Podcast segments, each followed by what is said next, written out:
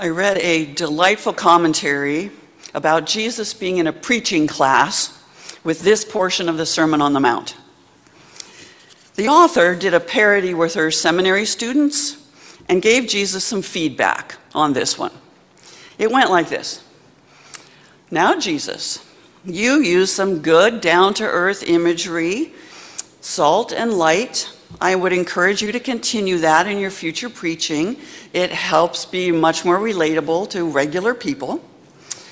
But you remember that we learned earlier in the semester that every sermon needs to have a single focus. And you are all over the map on this one. Salt, light, not coming to abolish the prophets, breaking and keeping the commandments. It seems like you just strung a bunch of short sayings together in a row. And one more thing your final sentence. Unless your righteousness exceeds that of the scribes and Pharisees, you will never enter the kingdom of heaven. Where is the good news in that sermon ending? It sets out an impossible goal and then tells listeners that they will be in trouble if they can't do the impossible. Well, I want to go on record and say I like that approach an honest reflection on the sometimes really difficult nature of the gospel.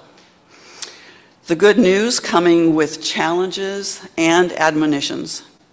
But the author says something about the sermon ending, and it's important that we realize and remember today that it's not the ending of this particular sermon, just our piece of it for today. The Sermon on the Mount is five or three full chapters in Matthew's Gospel. 5, 6, and 7. If we had a super long season after Epiphany, we would have four Sundays just on chapter 5. But this year we'll get three. We don't ever get much from chapters 6 and 7, so I encourage you to read all three chapters straight through this week. The beginning of chapter 5 contains what are called the Beatitudes or the Blesseds. That's what was the gospel last Sunday. Blessed are the poor in spirit, for theirs is the kingdom of heaven. Blessed are those who mourn, for they will be comforted. There are eight blesseds. And then Jesus changes from third person to second person and says, Blessed are you when people revile and persecute you on my account. Rejoice and be glad, for your reward is great in heaven. In the very next breath comes, You are the salt of the earth. You are the light of the world. The theme of persecution, which Matthew's gospel was already experiencing, serves as a backdrop for the understanding of the salt and light sayings. Fred Craddock says that if the pressure of persecution causes you to lose your saltiness, you are of no more value to anyone. Or if it causes you to hide or put your witness to the gospel under a bushel, you become an absurd denial of your purpose.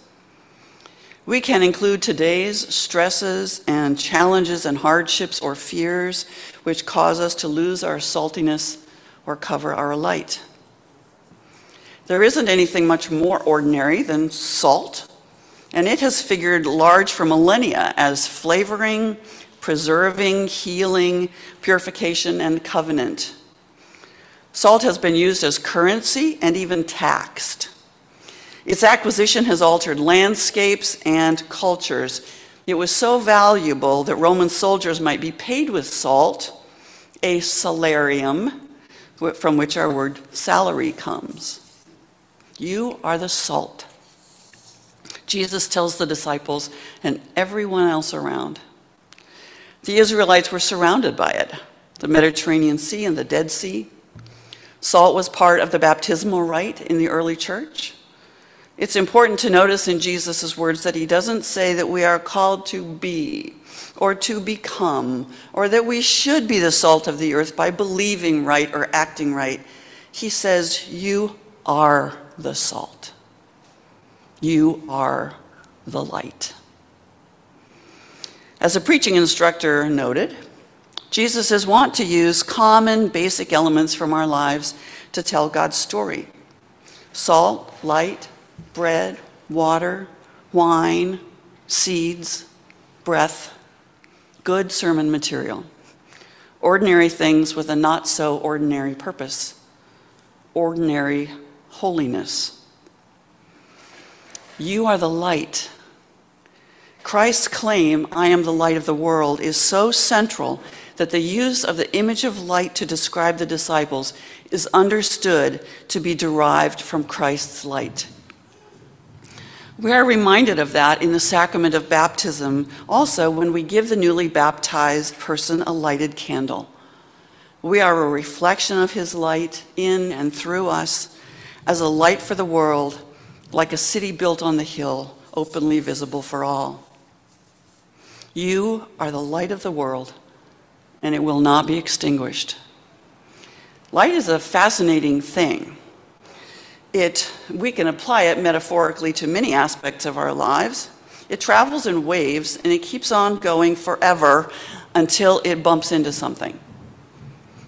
From the beginning of time, from stars 12 billion light years away, it just keeps traveling and isn't lost until it interacts with something else, like your eyeballs. Our lives are made holy by the presence of the light from within. So, what we do and who we matters as the light of God's grace in the world. Your life, how you think of and care for yourself and others, how you treat the earth, if you visit the sick and forgive those who hurt you, whether you are generous and kind, how you respect and speak to and about those with whom you disagree. If ever there were a time to be light, it must be now. Our kids participate in active shooter drills in their schools. Another black man, Tyre Nichols, is killed by police, this time in Memphis. Anti LGBTQ legislation is being passed all across the country. A suicide bomb in a Pakistan mosque Israelis and Palestinians are killing each other, and Jerusalem is rocked by protests. And then there is Ukraine. There are so many who are feeling hopeless with the condition of the world. Our divisions are widening, bitterness and animosity increasing, tolerance of open racism and the absence of common courtesy and discourse. These are the times when we may and perhaps should define the light of Christ as hope. We can let the light shine through us as hope. The ripples of our life giving light and hope can go far beyond us, liberating us and others from literal or spiritual darkness.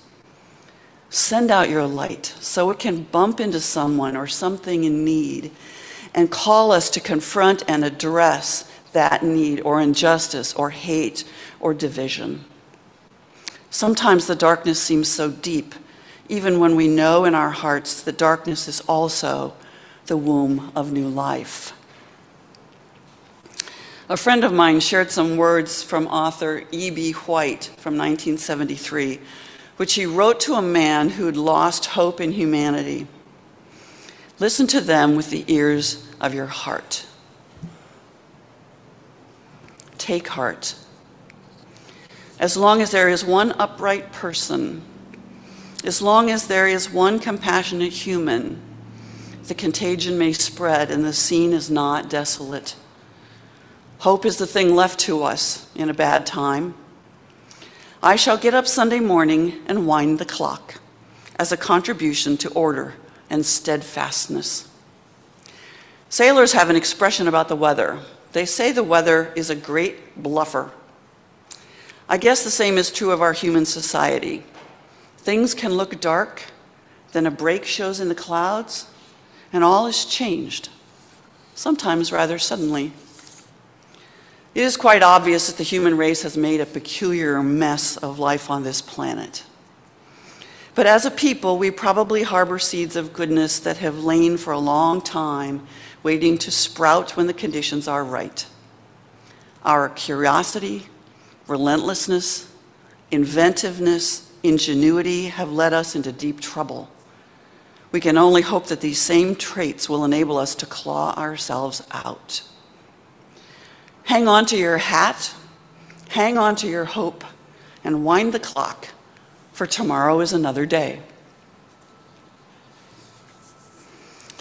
Hope is the thing left to us. Light has been given to us to shine the way. Brian Moss calls us out when we don't want to give ourselves away so freely and fully, tending to cluster with like minded people so that we can complement one another on our saltiness and brightness without the effort of salting or lighting anything. He believes we tend to cluster our light and concentrate our salt to the exclusion of others and the benefit of none.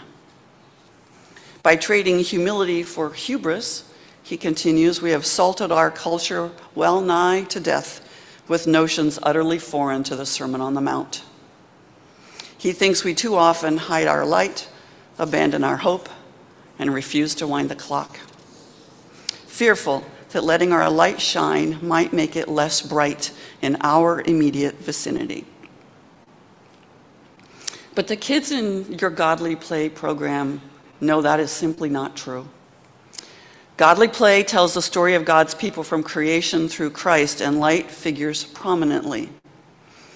As godly play progresses through the season of Advent, additional candles are lighted each week, just as they are here in the church.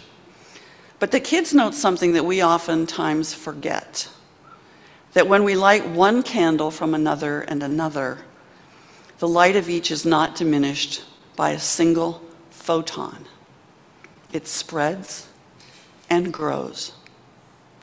So, there are candles on the altar. And I would like to invite anybody that participates in godly play to come on up and help Anna light some candles. Anybody, be brave. Otherwise, we're, we're, we're going to anoint Anna is the only godly play person here today, and that might not be true. Okay, good job. Come on up.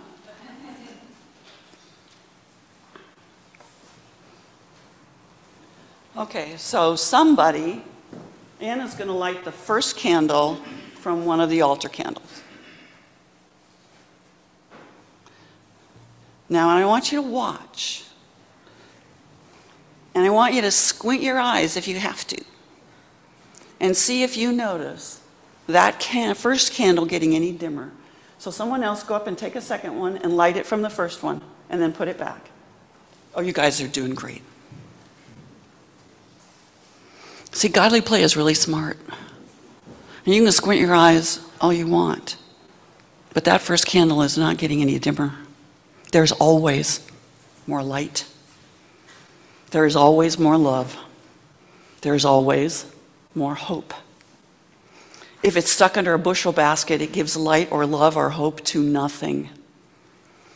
If we're going to get through the messes that we've been making, we're going to have to share our light and love and hope.